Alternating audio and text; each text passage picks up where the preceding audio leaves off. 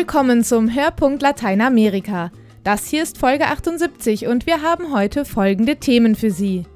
Hilde Regenita stellt Ihnen die diesjährige Adveniat Weihnachtsaktion unter dem Motto Hunger nach Bildung vor. Thomas Völkner las für Sie den neuen Roman von Nobelpreisträger Mario Vargas Llosa. Im Süden Chiles besuchte Hilde Regenita eine Dorfschule der Mapuche und ich habe mir das Adveniat Kerzenziehhaus auf dem Essener Weihnachtsmarkt angeschaut. Mein Name ist Christina Weise und ich wünsche Ihnen viel Spaß beim Zuhören. Der Mensch lebt nicht vom Brot allein.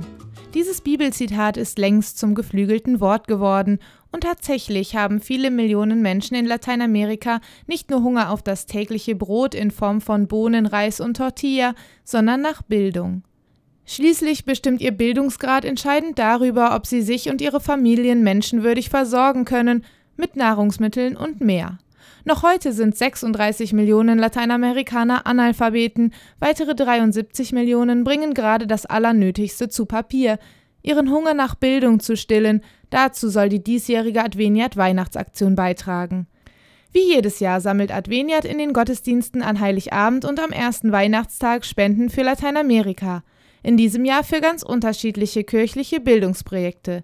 Hilde Riegeniter stellt sie Ihnen vor. Hunger nach Bildung heißt im Grunde genommen auch Hunger nach einem besseren Leben und sie wollen ihre eigenen Kräfte mobilisieren, um diesen Hunger stillen zu können und nicht abhängig zu bleiben von anderen. Dabei will das katholische Hilfswerk Adveniat den Menschen in Lateinamerika helfen, erklärt Geschäftsführer Prälat Bernd Klaschka und hat deshalb auch seine Advents- und Weihnachtsaktion 2013 unter das Motto Hunger nach Bildung gestellt, wobei mehr gemeint ist als nur Lesen, Schreiben und Rechnen. Bildung für Adveniat bezieht sich nicht nur auf schulisches Wissen oder auf universitäres Wissen oder auf Vermittlung von Wissen, sondern Bildung bezieht sich auch auf die Persönlichkeitsentwicklung. Wer bin ich als Person? Was kann ich? Wie schätze ich mich selber ein? Welchen Wert habe ich? Fragen, die sich besonders die indigenen Völker des Kontinents stellen müssen, zum Beispiel die Mapuche im Süden Chiles.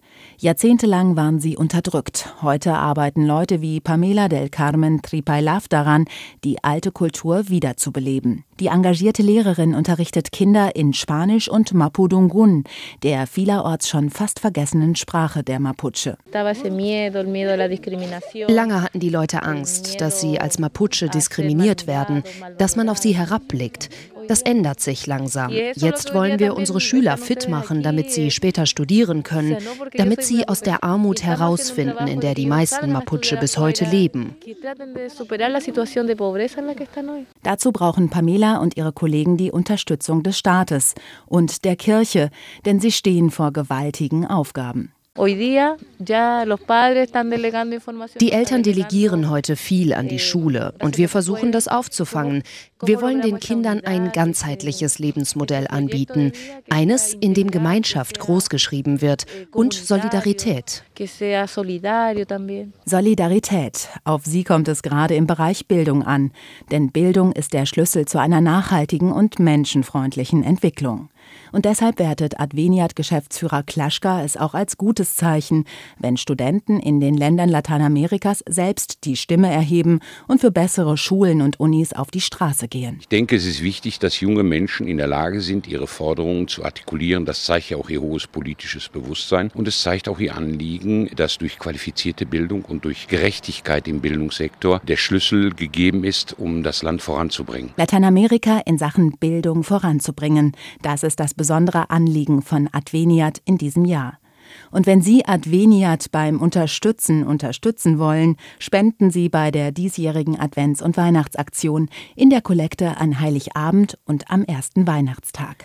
Mehr über die Adveniat Jahresaktion 2013 wie Informationen zu den Projekten und Aktionsgästen finden Sie unter www.adveniat.de.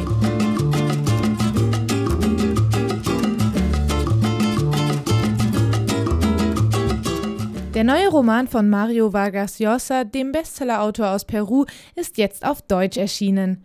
Darin nimmt der Autor seine Leser mit in die peruanische Gegenwart und schildert zwei parallele Lebensgeschichten. Thomas Völkner hat den Roman Ein diskreter Held für Sie gelesen. Ein Trauzeuge, der von den Söhnen des Bräutigams unter Druck gesetzt wird. Ein Fuhrunternehmer, der zur Zahlung von Schutzgeld genötigt wird Eine Entführung, bei der niemand aus der eng aufeinandersitzenden Nachbarschaft irgendetwas mitbekommt. Ein ominöser Mann, der ständig einem Jugendlichen aufzulauern scheint und bei dem jeder Versuch, ihn ausfindig zu machen, misslingt. Es geht hoch her in Ein diskreter Held, dem neuen Roman von Mario Vargas Llosa. Eigentlich erzählt der peruanische Literaturnobelpreisträger darin zwei Geschichten parallel. Zum einen die des Firmenchefs Felicito aus Piura, ganz im Norden von Peru, der eines Tages mit einer anonym gestellten Forderung konfrontiert wird. 500 Dollar im Monat für seinen Schutz, den seiner Familie und seines Bus- und Transportunternehmens. Felicito ist jedoch prinzipientreu und will darauf nicht eingehen. Ihm klingt der Satz seines Vaters in den Ohren, der gesagt hat, man darf sich im Leben nicht herumschubsen lassen.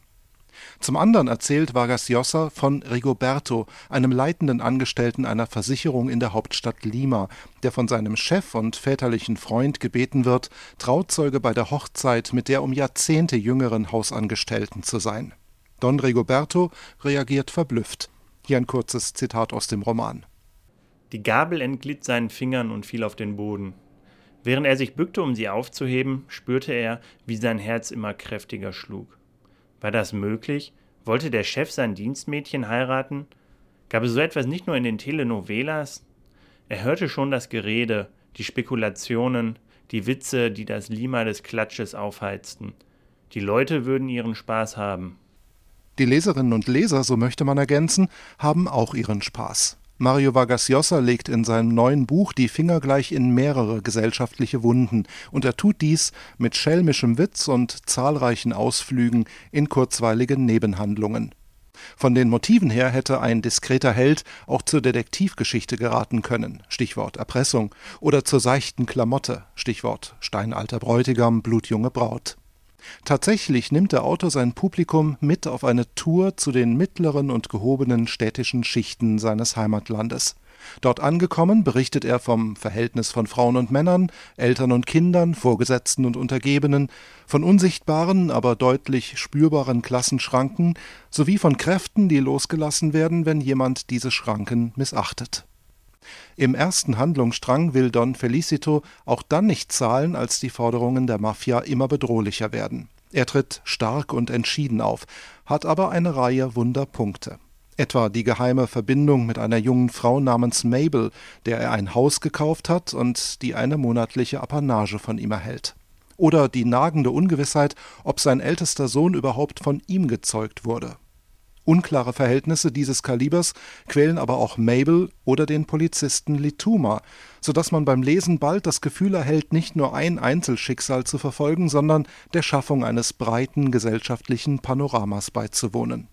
Im zweiten Handlungsstrang läuft es ähnlich. Da melden sich bald nach der Hochzeit die beiden nichtsnutzigen Söhne beim Trauzeugen Don Rigoberto und wollen ihn zur Rechenschaft ziehen wie er denn seine Unterschrift unter die Ehedokumente hat setzen können. Der Vater sei doch ganz gewiss nicht bei Trost gewesen, als er diese Erbschleicherin zur Frau nahm. Rigoberto und seine Frau Lucrecia werden gleichzeitig von ihrem Sohn Chito auf Trab gehalten. Der sensible 15-Jährige berichtet von Begegnungen mit einem erwachsenen Mann, der ihm seltsame Fragen stellt, nach existenziellen Dingen etwa, nach Gott und dem Teufel.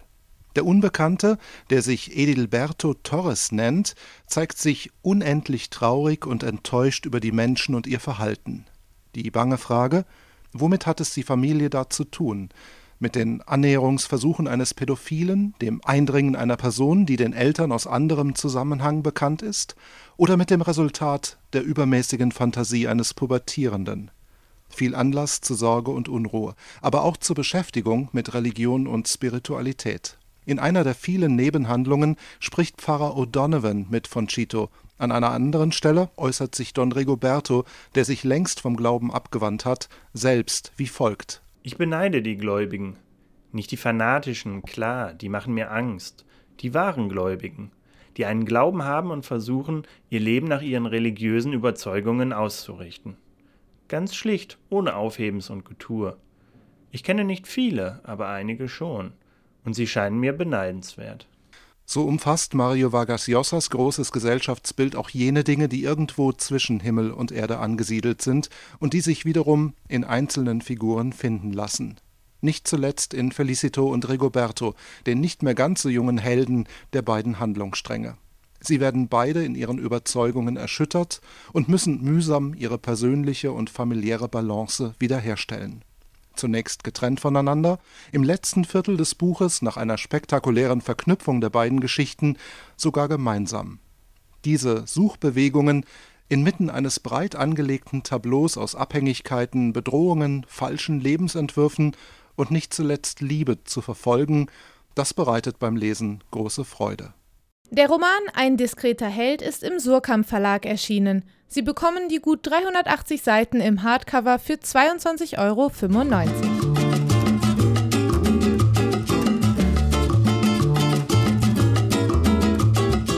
Sie trotzten erst den Inkas und dann den Spaniern. Jahrhundertelang galten die Mapuche im äußersten Süden Südamerikas als unbesiegbar. Sie machten sogar gute Geschäfte mit den spanischen Kolonialherren und wurden zum reichsten indigenen Volk des Kontinents. Mit der Unabhängigkeit Argentiniens und Chiles aber setzte der Niedergang ein. Ein besonderer Tiefpunkt war während der Militärdiktatur Pinochets in den 1970er und 80er Jahren erreicht. Die Mapuche verloren weite Teile ihres Landes, ihren Stolz und fast auch ihre Sprache. Seit einigen Jahren aber treten die Menschen der Erde, das bedeutet Mapuche nämlich, wieder deutlich selbstbewusster auf. Sie fordern einen angemessenen Platz in der chilenischen Gesellschaft und besinnen sich auf ihre Wurzeln. Hilde Regenita hat sie besucht.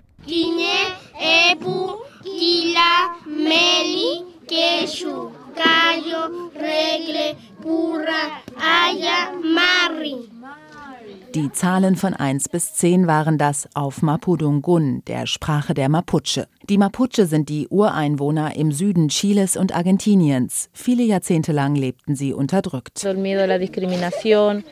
Lange hatten die Leute Angst, dass sie als Mapuche diskriminiert werden, dass man auf sie herabblickt. Deshalb haben die meisten ihre Sprache nicht an ihre Kinder weitergegeben. Zum Glück ändert sich das langsam sagt Pamela del Carmen Tripailav. Sie ist Lehrerin in einer Dorfschule in der Nähe von Temuco, der heimlichen Hauptstadt der Mapuche. Wir arbeiten hier dafür, dass diese Kinder später studieren und aus ihrem Leben etwas machen können dass sie aus der Armut herauskommen, in der die meisten Mapuche heute noch leben. Aber ohne ihre Wurzeln zu verlieren und ihre Sprache. Weil das Mapudungun an vielen Orten Chiles schon fast vergessen ist, müssen die Kinder in der Schule es heute wieder neu lernen im Fach Interkulturelle Erziehung, das Pamela unterrichtet. Dazu hat sie die Jungen und Mädchen in einer traditionellen Ruka versammelt, einem typischen Mapuche-Haus aus Holz mit strohgedecktem Dach. Heute machen wir ein Mapuche-Rezept, Mulchun. Und das macht man aus Weizen. Auf Mapudungun sagt man Kachia mit Salz. Auf Mapuche sagt man so, Kachia. Pamela lässt die Schüler die Worte auf Mapudungun immer wieder nachsprechen.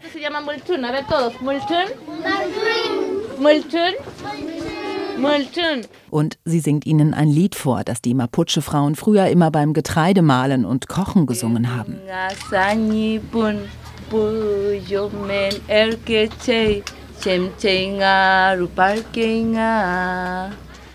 Die Kinder kneten den Teig aus Weizen und Wasser und formen kleine Teilchen daraus. Irgendwann sind sie fertig und dann wird probiert.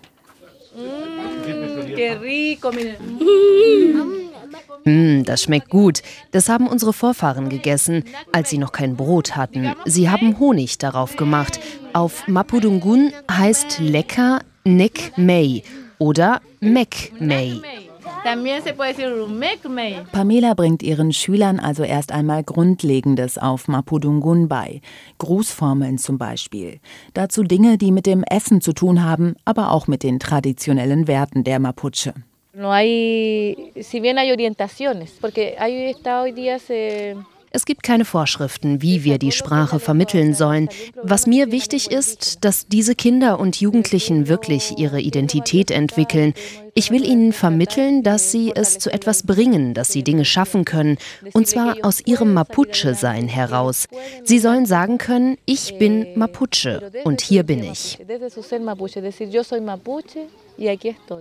So arbeiten Pamela und ihre Kollegen schon seit über zehn Jahren, unterstützt von der katholischen Kirche, von der Mapuche-Pastoral in Temuco.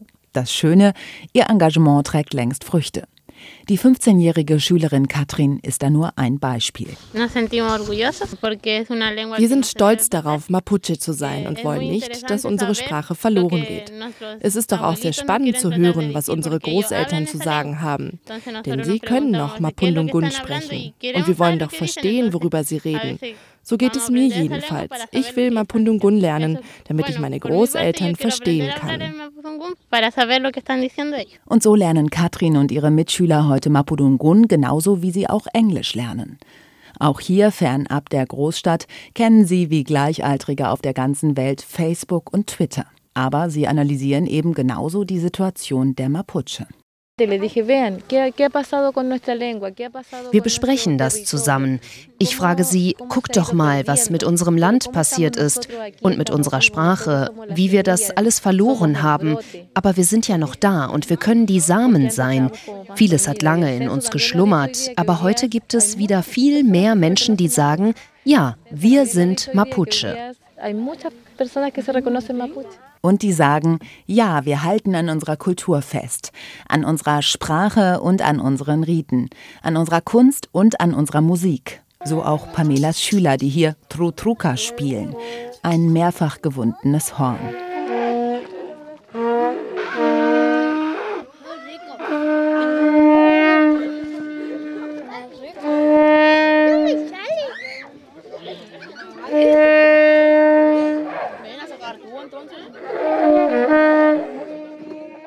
Selbstbewusste Töne von Mapuche-Schülern. Hilde Regenita hat die Dorfschule im Süden Chiles besucht und gesehen, mit wie viel Einsatz und Liebe die Lehrerin Pamela del Carmen Tripailaf Jungen und Mädchen ihre Kultur wieder nahebringt. Unterstützt wird sie dabei von Adveniat. Als Aktionsgast 2013 ist sie auch bei der Eröffnung der Advents- und Weihnachtsaktion am 1. Dezember in Osnabrück dabei und erzählt in Deutschland vom Leben und Glauben der Mapuche.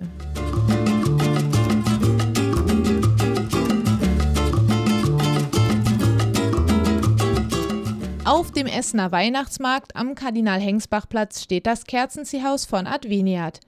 Es ist eine Oase der Ruhe inmitten des Weihnachtsstresses. Hier können Kerzen gezogen werden, so hat man einerseits schon ein persönliches Weihnachtsgeschenk und andererseits auch noch Gutes getan. Das Kerzenziehhaus unterstützt ein Musikprojekt in Paraguay. Ich habe das Kerzenziehhaus besucht und viel über das Kerzenziehen gelernt. Schön. Ein Geschenk.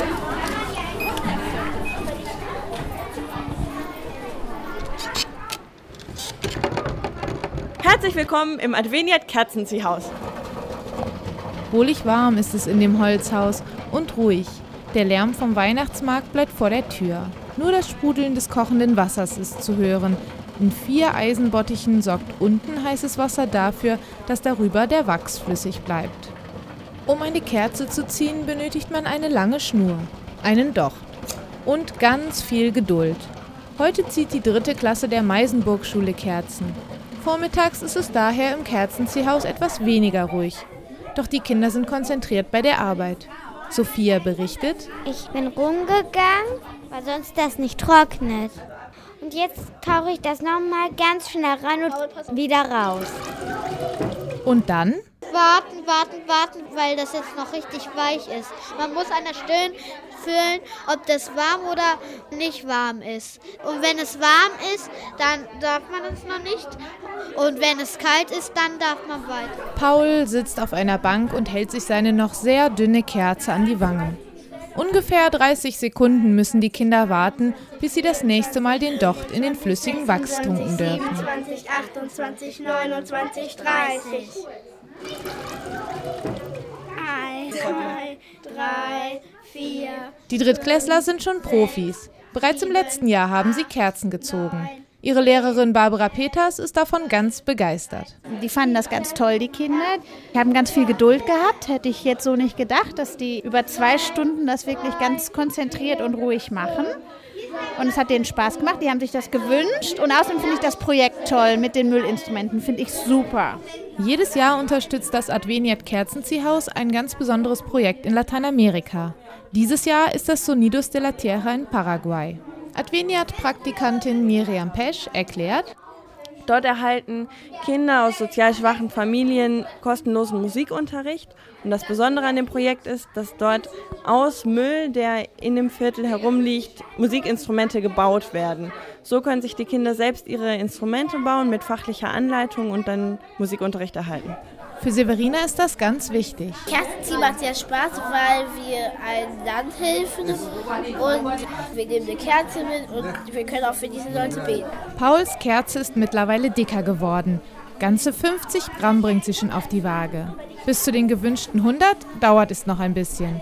Aber er trägt sie schon stolz durch das Holzhäuschen. Aber toll, dass man dann eine eigene Kerze gemacht hat und dann ist man auch sehr stolz.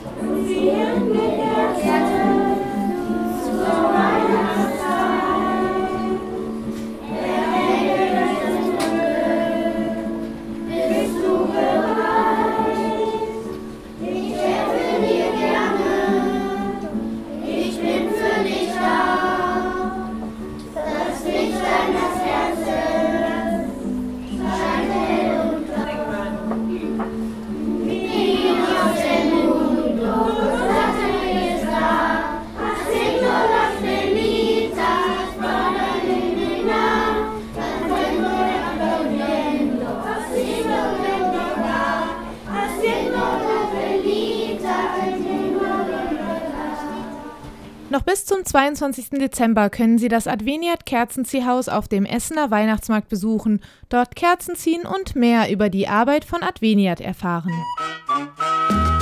Das war der Hörpunkt Lateinamerika für dieses Mal. Vielen Dank an Hilde Regenita, Thomas Völkner und Roman Krupp für ihre Mitarbeit. Mein Name ist Christina Weise. Tschüss und auf Wiederhören.